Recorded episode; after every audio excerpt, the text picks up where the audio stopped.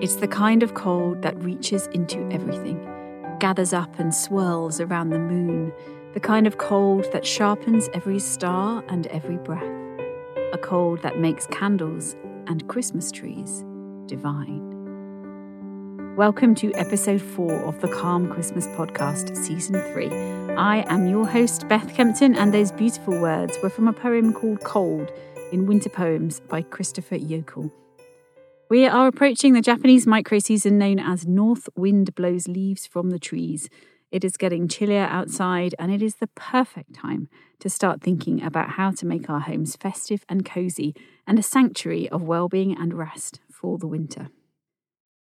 Some psychologists would say that decorating earlier can actually make you happier. Apparently, there is science to back it up, but I know from experience that it's true for me. I absolutely adore having a cozy home done up with fairy lights and candles and all of those things. And I do it as early as I am permitted by Mr. K. I think if it was up to me, we'd be on November the 1st, um, but we do tend to be at the end of November. Let's take a moment to think about our spaces though before we dive into decorating. How do you want your space to feel this year? How do you want it to feel for you, for those you live with, and to anyone who visits? It's a really good question to begin with um, before we get everything down from the attic and just throw it all on the wall. Do you want to encourage nostalgia this year, or do you want perhaps something fresh and different? Or maybe you want coziness or as much light as you can find at this time of year. Maybe you don't want the darkness, you want to bring light in as much as you can good question here, which makes me um, a little bit twitchy, is do you need a good clean and tidy before you start to beautify and decorate? I know that I do.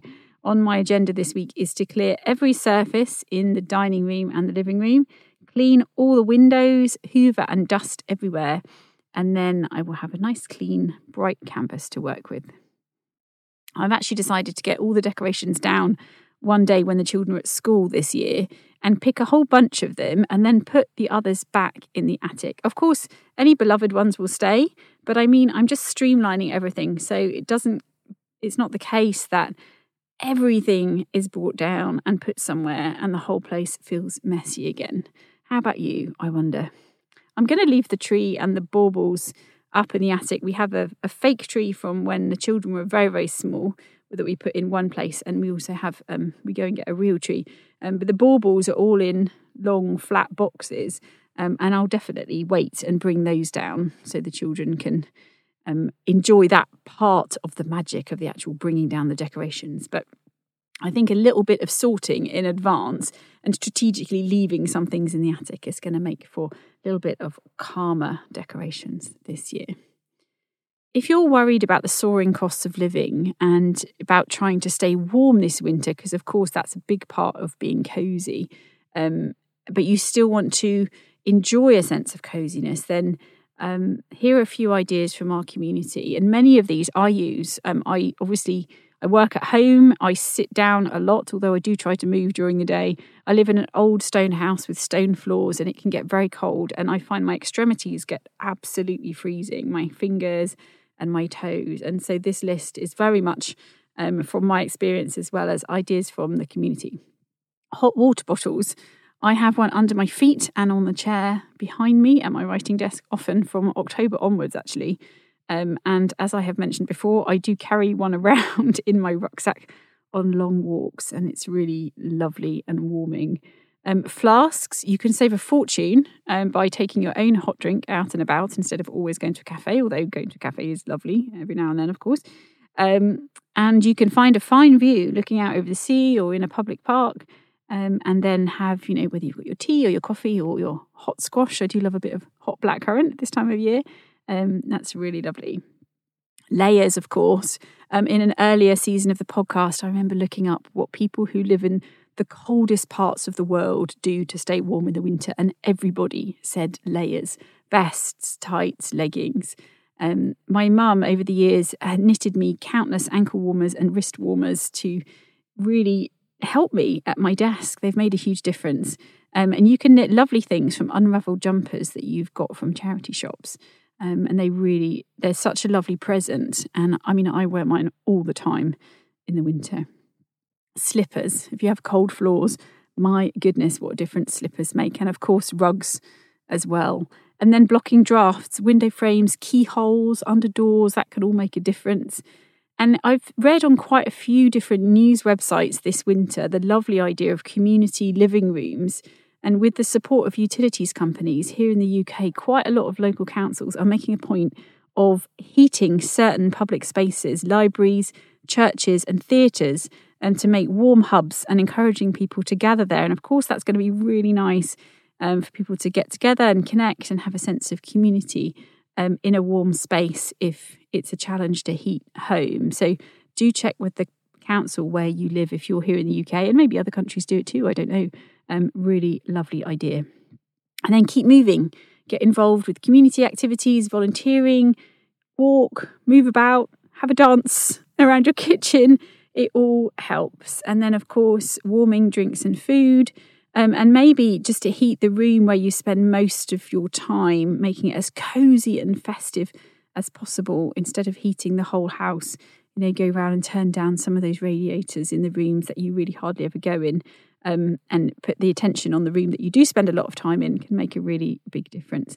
And then I think using candles, although of course they don't really give off much heat, um, whether they're real or fake, they offer cozy lighting, and I think they give an impression of warmth. So that's a really nice thing to do. And uh, my mum was used to put um, fairy lights over the logs in the fire when the fire wasn't in in there was like a disused fire obviously not in the one where you actually burn the logs um, but that always looked ever so pretty and it gave off a sense of warmth even though of course the fairy lights themselves weren't warm at all um, really nice idea these are a few things I'm thinking about this year to make our cottage extra cozy. I wonder about you. I'd love to hear your ideas. Do come and share them on Instagram at Beth Kempton.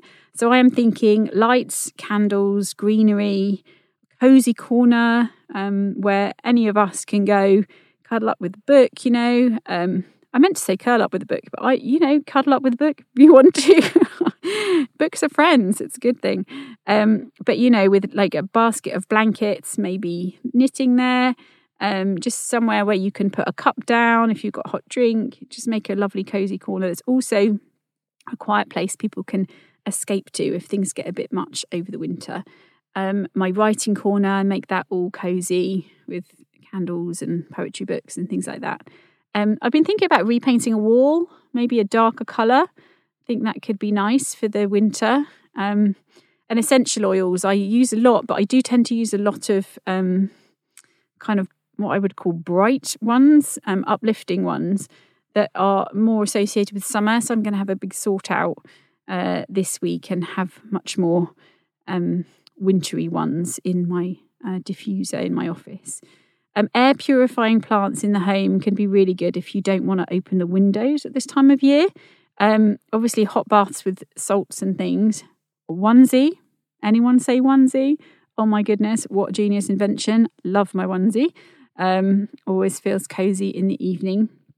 And of course, I think natural materials can do a wonderful job of warming up a space um, in terms of connecting you to the season. Pumpkins, branches, seed heads, driftwood, other wood, um, all those things, just looking at them, something about them can make a place feel cozy. And then, of course, fabrics, rugs, the basket of blankets that I mentioned, throws over sofas, nice soft cushions, all of those kinds of things and maybe a wall of photographs of people that you love and miss. Um, we have a lot of quite big white walls in our house. I've been thinking about doing this, making a gallery. Um, to I do love white walls, but um, in the winter they can feel quite stark. So I think I'm going to work on that. Um, maybe even making a list of cozy things to do when it's dreadful weather outside, um, other than watch television or play a game, you know, video game, whatever um, you know, the knitting basket by the armchair, craft projects ready in bags so I can pull them out if the girls fancy making something, uh, books to read, um, you know, Christmas projects want to work on, having those things ready. So the first instinct is to do something like that. It can be a really helpful thing. I find maybe stick the list on the fridge or something. Yeah. Lots and lots of things that we can do. Here are some tips from Real Simple magazine for making your house smell Christmassy. It's amazing actually what a difference the scent of your house can do. Of course, the obvious one is to light a scented candle. Uh, one of my favourites is called Winter Time, um, which is made by Saint Eval, a company in Cornwall, here in the southwest of England. Uh, this is not an ad. I just love their candles, and I actually bought a big batch of their wintertime tea lights in the sale at the end of winter last year, and they still smell absolutely fine and lovely. Um, so that's a really nice thing to do. Uh, maybe at the end of the at the end of winter, put a note in your calendar to go and get yourself some lovely scented candles for next year at a bargain price. Um, simmering a pot. Of course, the sense of cooking can be lovely. Um, maybe making some mulled wine or some mulled apple, um, whatever it is that you fancy, and having that on the go in your kitchen can be just lovely um, in terms of scenting the air, and then you get to drink it. Of course, essential oils. Um, the article in Real Simple magazine, you can find a link to it in the show notes, says drop a blend of warm, calming essential oils like frankincense, orange, cinnamon, rosemary, or pine into your diffuser in the evenings for an infusion of holiday scents in the air, or put a few drops into a spray bottle filled with water to make a room spray, which I think is a lovely idea. Of course, baking cookies is always a good idea. Um, switching out your hand soap. Actually, it's amazing. You kind of carry that smell with you, don't you? Um, infusing your shower with herbs. I think this is lovely. They say hang up a small bundle of dried herbs above the shower head to turn your showering ritual into a festive event. Hmm. Um, some herbs to consider hanging from your shower head are eucalyptus, rosemary, and lavender. And apparently, hanging eucalyptus in your shower can help reduce stress, alleviate nasal congestion, and lower blood pressure. Wonderful thing to try. How about making some scented pine cones? You can take yourself off on a lovely walk and go and find some fallen pine cones and then wash and dry them. And then create a solution in a spray bottle of water mixed with a few drops of essential oil, cinnamon, orange, pine, that kind of thing. And then spritz your pine cones, place them in a Ziploc bag for 24 hours to allow the scents to marinate and then just leave them out wherever you want a holiday scent in the air. And then, of course, you've still got a bottle of room spray left, which is essentially what you just made. That's a lovely idea. So, to actual decorating. For me, going to get the tree from the forest or from a Christmas tree farm has been part of our family tradition for as long as I can remember. Last year, I didn't know that it would be our last Christmas with my mum, so I can say now that I am so glad that we invited her to our house in early December to join us on our trip to the farm where the children get to f- feed real live reindeer um, who live on the farm all year round. Um, and then we all chose the tree together, brought it, brought it back home, and we all decorated it with festive music playing and my mum's favourite sherry and mince pies, just like we used to do when I was little it is a memory that I will treasure always, uh, just as I treasure those memories of going to the ancient New Forest in Hampshire as a child to choose our tree. I really love doing that with my family. We do, as I mentioned, have a fake tree left over from when the girls were babies, and I was scared of them eating the needles of a real tree. Um, and of course, we've kept that, and we do get it out every year because why not have two trees? and I have been thinking about this year whether I could snaffle it for my tiny writing room. My writing room is so small, it's at the back of the house. We live in a really old, house, so it's got two staircases. Um, and the back one, my room is basically just the hole underneath the staircase. And so there's only enough room for my desk, which is massive, and my bookshelves and an armchair. But I'm thinking if I rejig things, I might be able to fit a little fake Christmas tree in as well. And I think it would just be dreamy to come downstairs at five o'clock in the morning and write by the light of the fairy lights on the tree. And I'm kind of wondering why I've never done that before. Hmm, might have to make it happen this year. I am a huge fan of natural decorations, though, of course, I'm not going to just throw out my fake tree that I now own. Um, but given the choice, I do use natural decorations whenever I can. And I'm going to share some of my favourite ideas for these in case they inspire you. Um, I'd love to hear yours as well. Do share them, maybe share a picture of them and tag me at Beth Kempton so I can have a look. Uh, all ideas always welcome. But a few of the ones I love are here. You can make garlands and swags from any leftovers if you've made a wreath, and I'm going to be talking about making a wreath in a minute. Um, and then run fairy lights through them for added twinkle. And they're perfect for banisters, over a mantelpiece, or maybe suspended from the ceiling above a dining table, or even along a headboard if you fancy having a Christmassy bed. Um, you can bring several small potted trees inside to make a magical indoor forest. You can try making stars from twigs. Just make two triangles of three twigs each and fasten them together with twine. And then you could maybe wrap some of those really tiny um, fairy lights around them and make your stars glow. You can wrap the dried stems of plants like honesty, such a beautiful plant, um, in hessian, tie it with raffia, and then hang that from coat hooks or from beams. You can gather a bunch of mistletoe and hang it upside down for a kissing place. Remember to remove one berry for every kiss, and remember that those berries are poisonous, so don't be eating them um, and keep them away from children and pets. One really lovely thing to do is to dry sliced oranges or lemons in a low oven or a dehydrator if you have one, and then string them up as garlands or hang them on the tree. You can make paper snowflakes from printer paper or from the pages of old books, atlases, or newspapers, or even um, a music score, an old one of those, or maybe a Christmas carol score. That could be lovely. Tie cinnamon sticks together in bunches with festive ribbon or twine and hang them from kitchen hooks or on the tree for a lovely smell as well.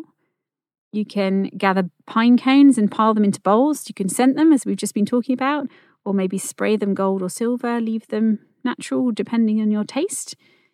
Um, try hanging a tree branch on the wall and dangle decorations from it. We did this once, um, but we dangled um, chocolate coins that we had used a needle and thread to poke through and tie along a really long branch that we then hung up by the fire. And then we swiftly moved it because we realised it would melt the chocolate. but it was a really lovely idea uh, for an advent calendar. My children, in their wobbly, very young handwriting wrote the numbers for each day onto the coins. You can make garlands from popcorn, from cranberries, from pine cones, from dried citrus peel, all sorts of things that you can try. Um, you can use evergreens on a wreath base around a candle for, to make your own centerpiece, um, or you could drape it along the dining table as a central runner. You can fill a bowl with seasonal fruits, actually, just a bowl full of tangerines or pomegranates or oranges with cloves studded into the skin can look lovely and also give you a really nice aroma in your kitchen. And then herbs like bay, rosemary, and laurel, you can use sprigs of those to decorate presents. Um, that can be really lovely. Burnished logs with a heat tool to make wooden ornaments. My children did that once at forest school and it was really lovely. Um, Fill a pitcher or a metal watering can with a bunch of eucalyptus leaves or winter berries. That's my kind of Christmas flower arranging. Just really simple and easy. Of course, there are seasonal house plants and flowers that you can get paper whites, irises, amaryllis, freesias, those kinds of things. Um, you can bake some gingerbread or salt dough stars, make a hole in each one with a knitting needle while they're still warm, and hang them up with a ribbon you can gather sticks of different lengths and lay them out in like a ladder with the shortest at the top and the longest at the bottom and then tie them to each other with string to create a miniature christmas tree. And then just like we did with our branch you can um, tie chocolate coins on them to make a simple advent calendar. We've done that before. It's really nice. Um, fill a wicker basket with dried hydrangea heads or foraged greenery or even just logs for the fire. Looks lovely um, and then talking of logs, stack them and decorate them with fairy lights. I mentioned doing that in the disused fireplace, but also even just by the side um, or in a corner of a room can look really nice. Yeah, so lots and lots of ideas there. But there was um, one thing that I've noticed in a book recently that just, oh, I could not stop looking at it. And I really want to share it with you in case you fancy going all out this year with a natural decoration. It was a sculptural cloud of winter flowers um, hang, to hang over a Christmas dining table. And it was in Lucy Hunter's absolutely stunning book, The Flower Hunter Creating a Floral Love Story Inspired by the Landscape. This is Lucy's second book, and on Instagram, she is at The Flower Hunter. Her account is absolutely gorgeous. Um, and in the book, she guides you step by step how to make this kind of floating cloud of dried flowers. It's so lovely. And in the book, she says, Through the year, I tend to keep flowers that just seemed too beautiful to discard and which have dried in the vase. I don't have any real plan in mind for them. I just seem to have a problem in throwing any flowers out at all. But the festive holiday season offers a perfect opportunity to use them all. I don't have a large number of different leaves or dried blooms, and the colour is that of dried parchment, apart from a few dahlia heads. But that's fine. The shapes are dramatic and hold their own. I will deal with it as a cloud sculpture. Rather than have a large, bulky evergreen wreath running down the centre of the table, I decided instead to construct a dried floral extravaganza above so that we could dine beneath. As my cloud of flowers is constructed entirely from chicken wire and dried flowers, it isn't heavy and only needs to be attached to two hooks screwed into the ceiling. Honestly, it's breathtaking. Have a look at Lucy's Instagram for the most gorgeous natural flower decorations, um, as well as her lovely books. Others who do wonderful things with flowers include Bex Partridge of Botanical Tales, that's at botanical underscore tales, and Grace Alexander of at Grace Alexander Flowers on Instagram. Take a look and be inspired. We can't talk about festive decorations without talking about wreaths, and I love this idea from stylist Pia Jane Bijkerk in her thoughtful book, The Everyday Alchemist's Festive Season Reimagined. She says, I have a wreath I hang on my front door in early December. I made it six years ago when we first moved back to Australia from Europe. Using an old embroidery hoop and botanicals found in my backyard and neighbourhood, I created the wreath by simply looping the branches around the hoop and tying with pieces of string, building up layers of greenery, and then finishing with lilac hued hydrangeas from our garden. It faded so beautifully over the weeks, aligning with my thoughts as I reflected on the passing year. Once the new year began, I took the dried wreath inside and hung it in my kitchen nook, bringing it back out the following year, removing a few pieces of the dried flora and building up new layers over the dried stems still attached. It's become an ever evolving wreath which I eagerly recreate each year as part of the journey toward the end of the year. And I've since understood it to be one of the gentle end of year activities I do that stimulates the openness to reflect on my journey and connect with my surroundings. If you want detailed instructions for how to make a wreath, you can go to the show notes where you'll find a link to download my free guide to wreath making. The foliage you use will obviously depend on where you live, but popular choices include holly, ivy, laurel, fir, yew, rosemary, sage, bay, and eucalyptus. For decorating, you can also try mistletoe, pine cones, seed heads, dried oranges, cinnamon sticks tied together with festive ribbon, maybe crab apples, rose hips, winter jasmine, gypsophilia, feathers, anything else that you fancy. One of my favourite wreaths that I've made in recent years sported dried hydrangeas and a pheasant's feather. If you live in a city, you might be able to find everything you need at a farmer's market. If not, you can order online from farms around the country um, or head out and do some foraging, of course, only where it's allowed. If you build your wreath on a moss bed, you can actually make it last longer by spraying it regularly with water and hanging it outside for a day every few days um, even if you usually have it hanging indoors. From time to time, you might want to remove any bits that are fading and replace them, unless, of course, you find that gradual mellowing attractive, as I do. So many lovely ways to bring nature into our homes at this time of year. If you want some visual inspiration of cozy and festive, here are a few Instagram accounts to check out. Um, I will also leave these in the show notes so you can go and find them. They're all just cozy and festive in their own different ways. So here we go. At happy underscore Christmas underscore time. And they actually do a countdown every day through the whole year, I think, how many days until Christmas. At Christmas underscore vintage that's a good account if you like the kind of pictures that tend to appear on Christmas jigsaws. At Cozy Reads, which is the Instagram account of author Maria Kuzniar. She has a lot of very nice pictures of hot chocolate. um, at Kings underscore villages throughout the year has photographs of beautiful villages, um, but towards Christmas they get more and more wintry and lovely. At Christmas morning magic is another lovely one. At the underscore magic underscore of underscore Christmas. At Old House Our Home is lovely, and at Dream in Christmas is lovely too. And of course, my own Instagram at Beth Kempton.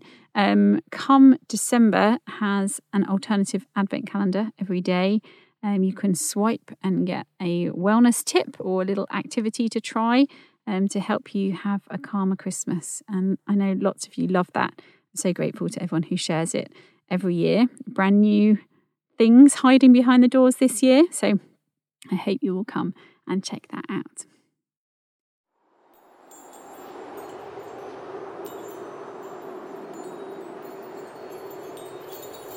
Oh, it's time for our nature corner. We've always been talking about natural things a lot this episode, but let's specifically focus on nature for a moment with these lovely words from Ark Redwood in The Art of Mindful Gardening, Sowing the Seeds of Meditation. Ark says, Nature strips down to her bare bones. Trees reveal themselves as the lungs they truly are. Gardeners are braced for the full onslaught of wild, wet, and windy weather. Time to wrap up warm as darker days and dormancy reign. There's often a brisk breeze and fresh crispness in the air, which can be exhilarating. Hardy birds and other creatures scurry about seeking sustenance from frozen berries or food scraps put out for them. Life is suspended pending the return of milder weather. Ark Redwood was actually head gardener at the Chalice Well Gardens in Glastonbury until he retired this year. I think he had 23 years of service there. And it's a garden I've spent many a day and night actually in um, meditating, thinking about my books, and writing. And it made me realize that gardens are such special places for those kinds of activities. And of course, it's easy to neglect them over the winter, but there's always something to look at. So, for our nature corner this week, I encourage you to seek out greenery for decorating. Um, it's a great way to bring your attention to the green spaces around you in your own garden um, to local woods and forests. And this week, if it's cold enough where you are, why not have some fun making ice decorations? You can simply get some picnic plates or shallow containers that are suitable um, for freezing or for not cracking when they when the ice the water in them freezes to ice, I should say. Um, pour water in and pop in a few nature finds from the garden, fallen leaves, those kinds of things. Berries, perhaps. Obviously, most of them for the birds, but a couple of them will be all right. Um, and then leave them overnight to freeze. The next day, you can then run a metal skewer under hot water to heat it and carefully poke a hole into each ice decoration and hang them from your trees outside. Of course, please do this at your own risk and very carefully. Um, this is a really lovely way to um, make a tree look beautiful for a few hours. Maybe if you've got solar powered fairy lights nearby, you can watch them glint and flicker as darkness falls. And then, of course, as they melt, the gifts from nature will return to nature and will be available for composting or for eating, um, even after you've enjoyed them as decorations.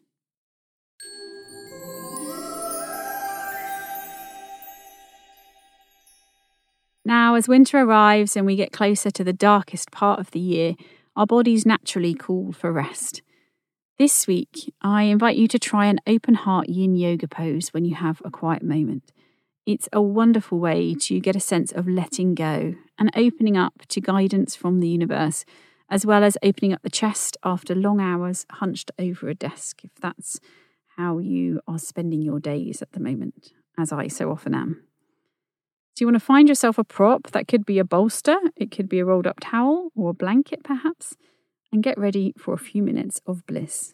Of course, only do what you know is right for your body. This guidance is from Lisa Hood in her gorgeous little book, Moon Yoga. She says, Place the prop you have at the base of your spine and then come to lie the spine over it. You should feel a lift in your chest and your shoulders will feel open. Arms can be out to the side like a capital T. Make sure that your head is supported and you feel comfortable. The legs can either be out long or you could bring the soles of the feet together and your knees wide. Again, go with what feels best for you. And then just hold the pose for as long as you like. Up to 10 minutes is just gorgeous. And I say hold the pose, you're not really doing anything, you're releasing into it, which is lovely. And then go easy as you come out of it. And then perhaps pick up your notebook. This week's writing exercise is connected to the moon. The next full moon is called a beaver moon and it's on November the 27th. According to Royal Museums Greenwich, there is actually disagreement over the origin of November's beaver moon name. Some say it comes from Native Americans setting beaver traps during this month, while others say the name comes from the heavy activity of beavers building their winter dams. Another name, which I absolutely love, is the frost moon. So, your writing exercise for this week is to write the story of a secret encounter beneath a frost moon. You could do this as a short story, a poem if you prefer, um, or perhaps a letter sent between the people who met beneath the moon. What will happen in your secret encounter, I wonder?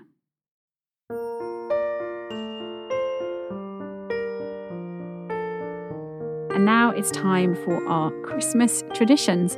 This Sunday, 26th of November, is Stir Up Sunday, which dates back to Victorian times. Traditionally, this is the day that the Christmas pudding would be made. Take a look at the link in the show notes for a raft of gorgeous recipes with different takes on the Christmas pudding. And also on Christmas cake, there's golden amaretti Christmas cake, a mandarin in the middle Christmas pudding, a chocolate and cherry Christmas pudding, and even a steamed carrot pudding. All sorts of yummy things to go and explore. So that's just in the show notes if you want to find out more about those. Thank you so much to all of you who have sent in your own memories of particular traditions that you loved as a child or honour now. I'm going to share a few more of your favourites. Um, if you want to share any with me, come over to Instagram at Beth Kempton and let me know. So, first up is Nikki Jenner, um, who is at Nikki Jenner underscore Hawksdown on Instagram. Um, she is a photographer and takes the most gorgeous pictures of nature. So, do check out her Instagram account. And Nikki says, Making Christmas decorations with my children, often using seed heads, sticks, sea glass, and other bits gathered from the garden and walks on the coast. It's starting to make me feel festive thinking about it. Yes, what a lovely thing to do. And then Ellie Late, L A Y T, um, on Instagram says, Every year since I was little, my stepdad and I have put the light up snowman on the canopy over the door. The first Christmas in my own home, I bought a light up reindeer, and my stepdad still helps me put this up. I was 25 the first time we put the reindeer up, and it meant the world to me. That's so lovely. And then at Rachel underscore Foy on Instagram says, I take my children to go and pick a new decoration for the tree every year.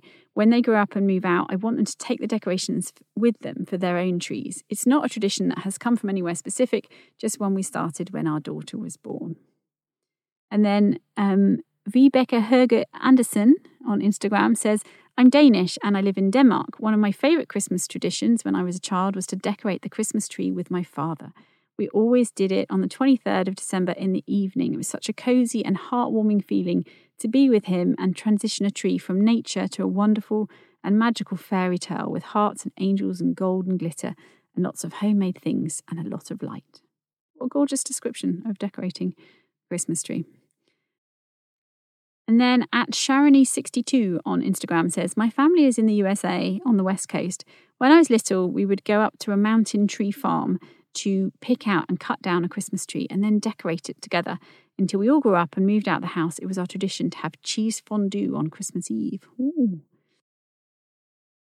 And then Kate in Canada, who is at Life is How You Bake It on Instagram. My favourite holiday tradition is going back to my hometown in our little village square to see our tree lighting ceremony. And I now bring my husband and our rescue dog to enjoy my childhood tradition. And then at Birgit in Estonia, who is at T E R A V K I I S on Instagram, says the first public Christmas tree in the world was allegedly in Tallinn town square. So we were still very big on making sure that you visit the town square to see the tree. We do it every year with friends and family. We buy some mulled wine and admire the lights. Children also attach letters to Santa on the tree with their gift wishes.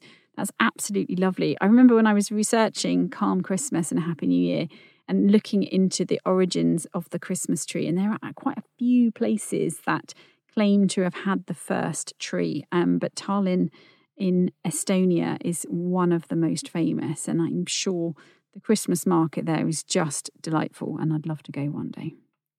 Um, Karen at the mindfulteacher.co um, on Instagram says, I'm Canadian, but I've lived in Sweden for the last 20 years. There are so many wonderful Christmas traditions here I didn't grow up with, but I've since added to my own family's traditions repertoire. One of my favourites is the tradition of having a glöggmis, and I apologise if my Dan- uh, Swedish pronunciation is terrible, um, but apparently that's a cozy mulled wine evening, which just sounds delightful.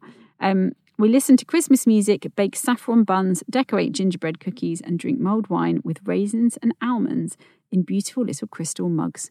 There's even non alcoholic glug for the kids. Love it. Um, Rachel Barlow in on Instagram in South Wales says, um, "My mother and I always do some festive baking together, on or close to Stir Up Sunday. Uh, we usually make dozens of mince pies. We've done it for years. My mum has a cookbook that flops open to the recipe page, which is now covered in flour and well worn. While we bake, we listen to Christmas music and may have a port or two whilst tasting the first batch that comes out of the oven. Just love that. Um, Kate who is at Kay Thistleton on Instagram, says, um, decorating the tree whilst listening to Christmas carols. We've always used glass baubles, and I have very fond memories of passing them very carefully to my dad while he tied them onto the tree. Always excited, but also slightly nervous in case one got dropped. Um, our updated version since is that each member of the house chooses one bauble each year. We take a trip to Liberty's Christmas store to buy them and to see the London lights. What a special trip that would be. Um, then we come home and decorate the tree together. Uh, Mariella, who is at Lella 71 in Sicily, um, says one of the profound Christmas trees here is the presepe, which is nativity scene or a creche. Again, apologies for my Italian pronunciation if that is terrible. Um, she says families create elaborate and detailed nativity scenes in their homes, often including not only the Holy Family, but also various figurines representing different aspects of Sicilian life and culture. These nativity scenes can be quite large and intricate, sometimes taking up entire rooms. Wow, that's amazing. And then our last contribution from lovely listeners today is at Mary underscore Brown underscore Vertanen on Instagram, who says, I'm from Finland and grew up in Sweden.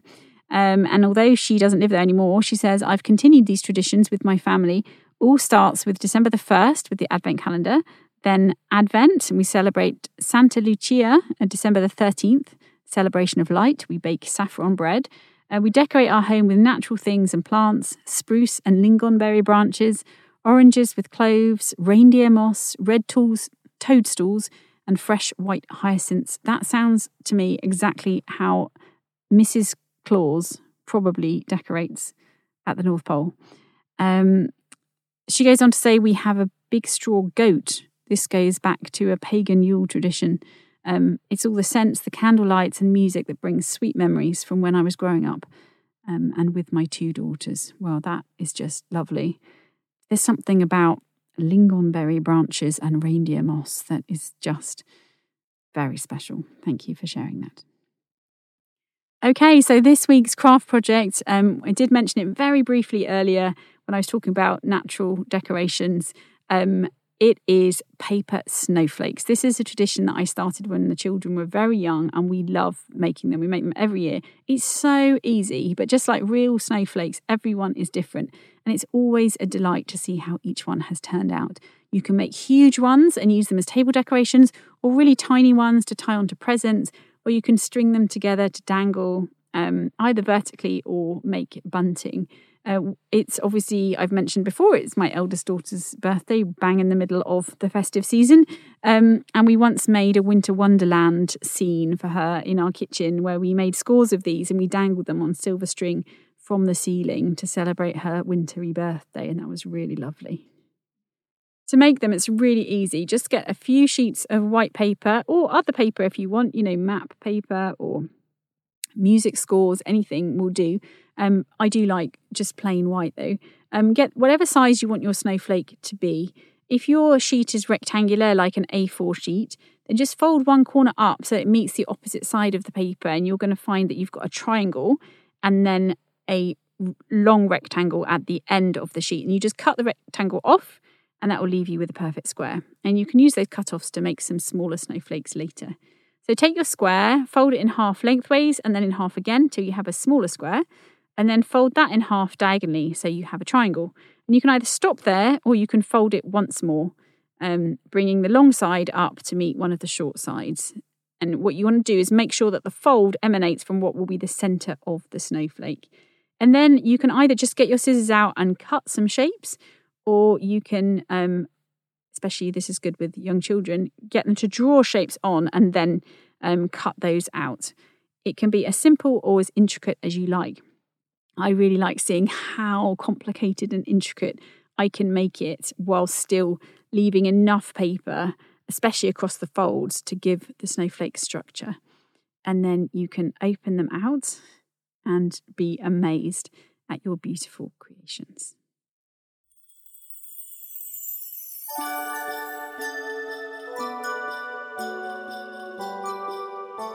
Today's recipe is courtesy of Lizzie Kamenetzky, whose book Winter Cabin Cooking is a dream. I really recommend it. She says mountains are a place of magic. From the smallest Cairngorm to the highest Rocky or Himalaya, there is something that draws you in and up. The pace of mountain life is something that we should all embrace from time to time. We move so fast through our lives, always rushing, never enough time to cook, to eat, to enjoy. But in the mountains, life slows down.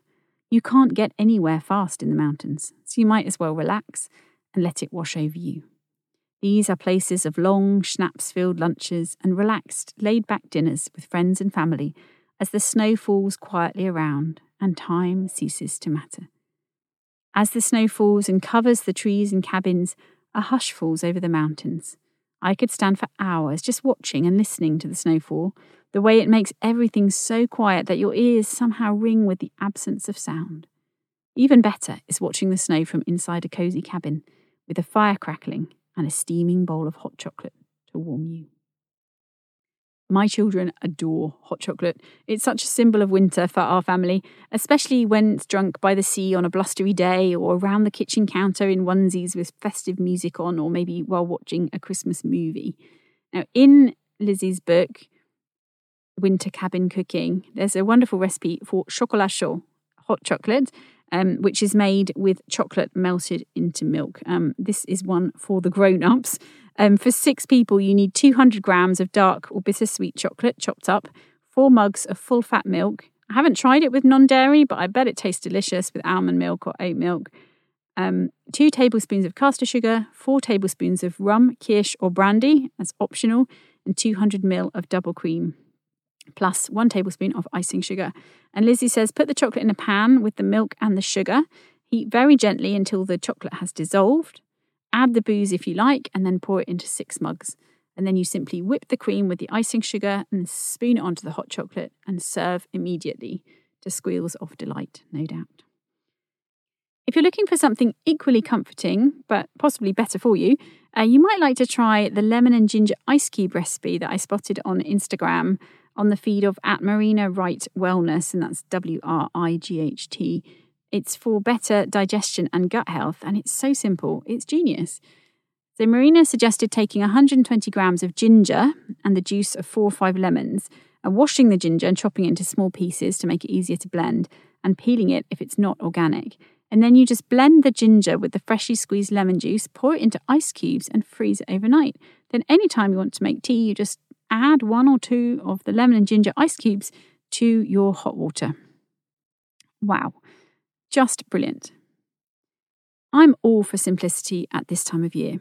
In her beautiful book, Advent, Anja Dunk gives a recipe for dried orange slices, calling it more of a process than a recipe. It's that simple um, and saying, The smell of these orange slices drying in the oven drives me almost wild. These take a while to dry out, so it's good to set a morning aside for them and an ideal time to write Christmas cards or wrap presents at the kitchen table engulfed in their perfume.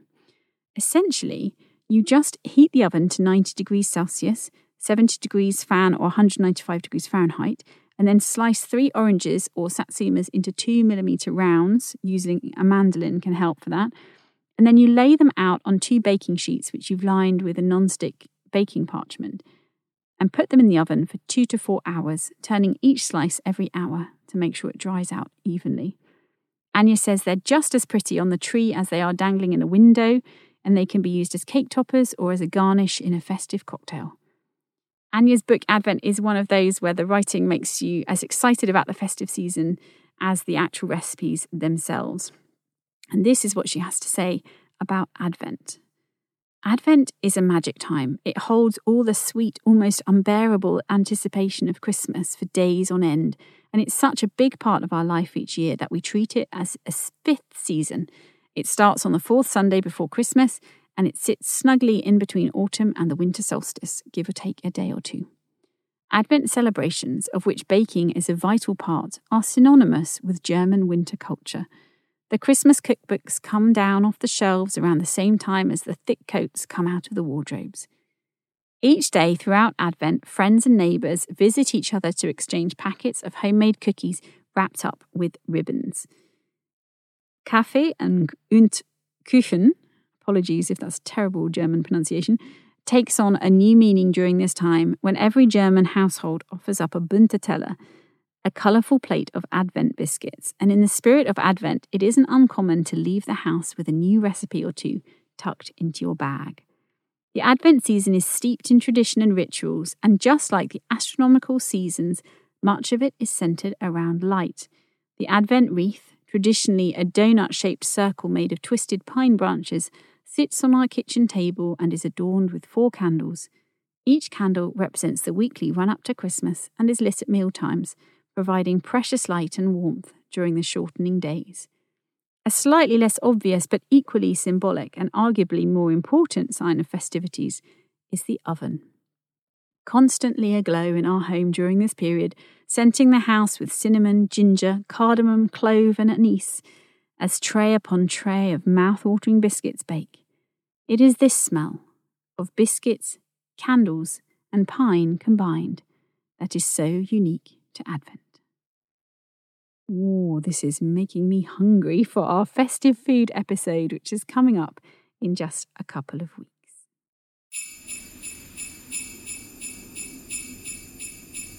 And so, before we go, it's time for our get ahead tips this week. As we've talked about, if you're going to make your Christmas cake or pudding this year, now is a good time to get going on it. So, there's plenty of time for it to soak in the brandy. My grandma actually used to make ours a whole year in advance. The longer, the tastier. It's a good time to look out for present bargains in the Black Friday sales if that's continuing over the weekend, as it very often does and becomes Cyber Monday and then rolls into Christmas sales and all those things. Uh, just remembering it's only a bargain if you were going to buy it anyway. You might want to make, buy, put up, send any advent calendars ahead of December the 1st um, and decide who's going to come and visit you this Christmas and get invitations out if you haven't done so already. If you want to be super organized for December, you might want to make a week by week plan, counting back from Christmas itself, allocating the things that you know you're going to need to do to certain weeks or even particular days. And if you're going to do this, why not aim to get most of your prep done by December the 18th or thereabouts to give you a whole week to enjoy the atmosphere and wind down for Christmas instead of winding up for it. And who knows, you know, you might get a cold or something else that throws your plan by a couple of days. But if you've given yourself that space towards the end, then hopefully it won't ruin Christmas itself. Now, that might seem completely unrealistic. You might work in an industry where you get busier as Christmas approaches. Um, but if you plan ahead with an aim like that, you'll be amazed. You might spill over um, by a couple of days beyond December the 18th. But even if you just end up with one day, a precious amount of space just as the festivities arrive so you can really soak it up and enjoy it rather than be running around. Um, I think you will love that. Keep routines as well so that you don't lose those precious windows of quiet.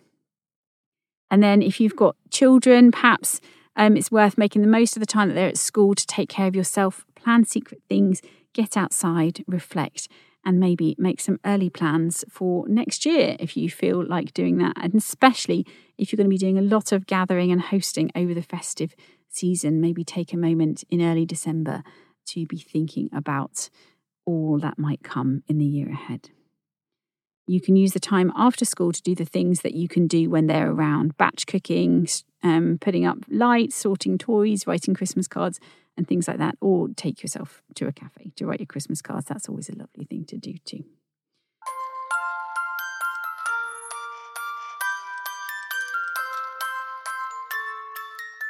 Okay, so it's time for a very special giveaway. This week, I'm giving away a lovely cozy bundle, a copy of The Hygge Home by Meik Wiking, who um, wrote a very famous book on Hygge. And this one is all about the home, um, along with a personalized signed copy of my book, Calm Christmas and a Happy New Year. You can enter on Instagram at Beth Kempton.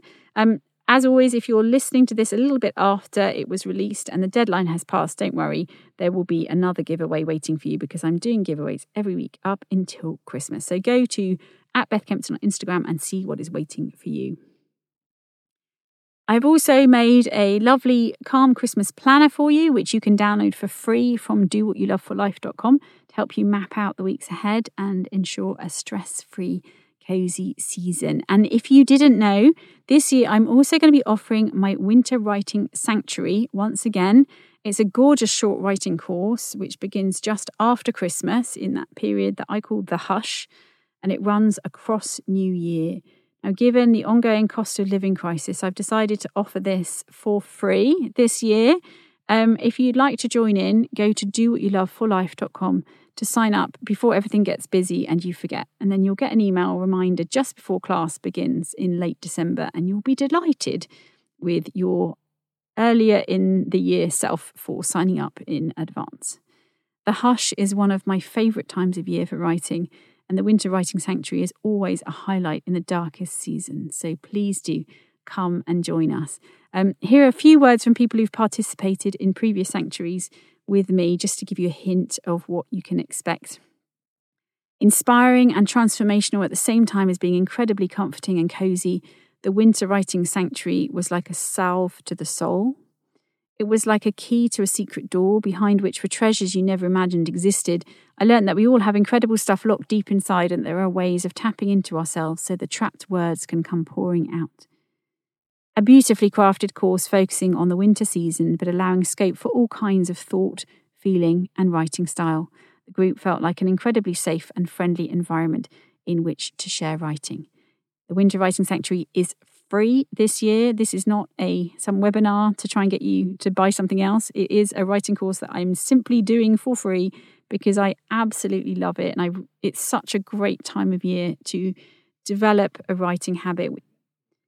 So please do come and sign up at dowhatyouloveforlife.com and bring your friends. And lastly, if you've been reflecting on the year and thinking that you'd like to get more creative next year, you'd like to nurture a writing practice, make a major life shift to do more of what you love, or maybe even to write a book, then don't miss my big winter sale, which is on at dowhatyouloveforlife.com. It includes huge savings on all of my courses, many of which are regularly described as life changing, which just makes me so happy. Um, once a year, we put them on a huge sale, up to 50% off. So don't miss that at dowhatyouloveforlife.com. It's an amazing opportunity to invest in yourself, in your creativity, and in your future, or to give a friend a gift that they will never forget. Do what you love for life.com. Okay, so what's coming up? Uh, Stir Up Sunday, 26th of November. We talked about that. Um, the start of Advent, of course, means an important arrival. I wonder what is going to arrive into your life this December. Um, my alternative advent calendar begins on Instagram at Beth Kempton this week, every day from December the 1st to Christmas Eve. You can find a well-being tip or a self-care activity prompt hidden behind the daily door. I'm also sharing some lovely essays for free over at bethkempton.substack.com. So come and subscribe and have a read of those and introduce yourself over there. I'm new to Substack and I'm completely obsessed with it. If you're a reader or a writer, it's a wonderful place to be. So I hope you come and find me um, at Beth Kempton on there. Um, also, coming up, the last posting dates by International Economy to Cyprus, Eastern Europe, Greece, Iceland, Malta, and Turkey is Friday, the 24th of November. The last posting date by International Economy to Western Europe is Monday, the 27th of November, which is also the same last posting date by HM Forces from the UK to operational HM Forces around the world. So get those Christmas presents in the post. As always, these are the correct dates at the time of recording, but it is worth checking um, with your own postal service. Of course, these are the UK dates, and if you live somewhere else, it will be different for you. Next week, episode five is called What Sweeter Music, and it is wintry words to soothe the soul. It might be one of my favourite episodes of the season. Please bring a notebook and get ready to be inspired with things to read and things to write this winter. I cannot wait to see you there. You've been listening to the Calm Christmas podcast with me, Beth Kempton, produced by Untapped Talent. Don't forget to subscribe and please tell your friends. And of course, if you loved it, give us a lovely rating. Thank you so much. If you've enjoyed the show, you might also love my book, Calm Christmas and a Happy New Year, which is out now from all good booksellers, or the audiobook is narrated by me. You might enjoy that too. And for a peek into my perfectly imperfect Christmas preparations, come and find me on Instagram at Beth Kempton or over on Substack at Beth Kempton, where I also write about midlife fearless writing, and my favourite ways to travel in Japan. Stay warm and cosy, my friend. I cannot wait to see you next week.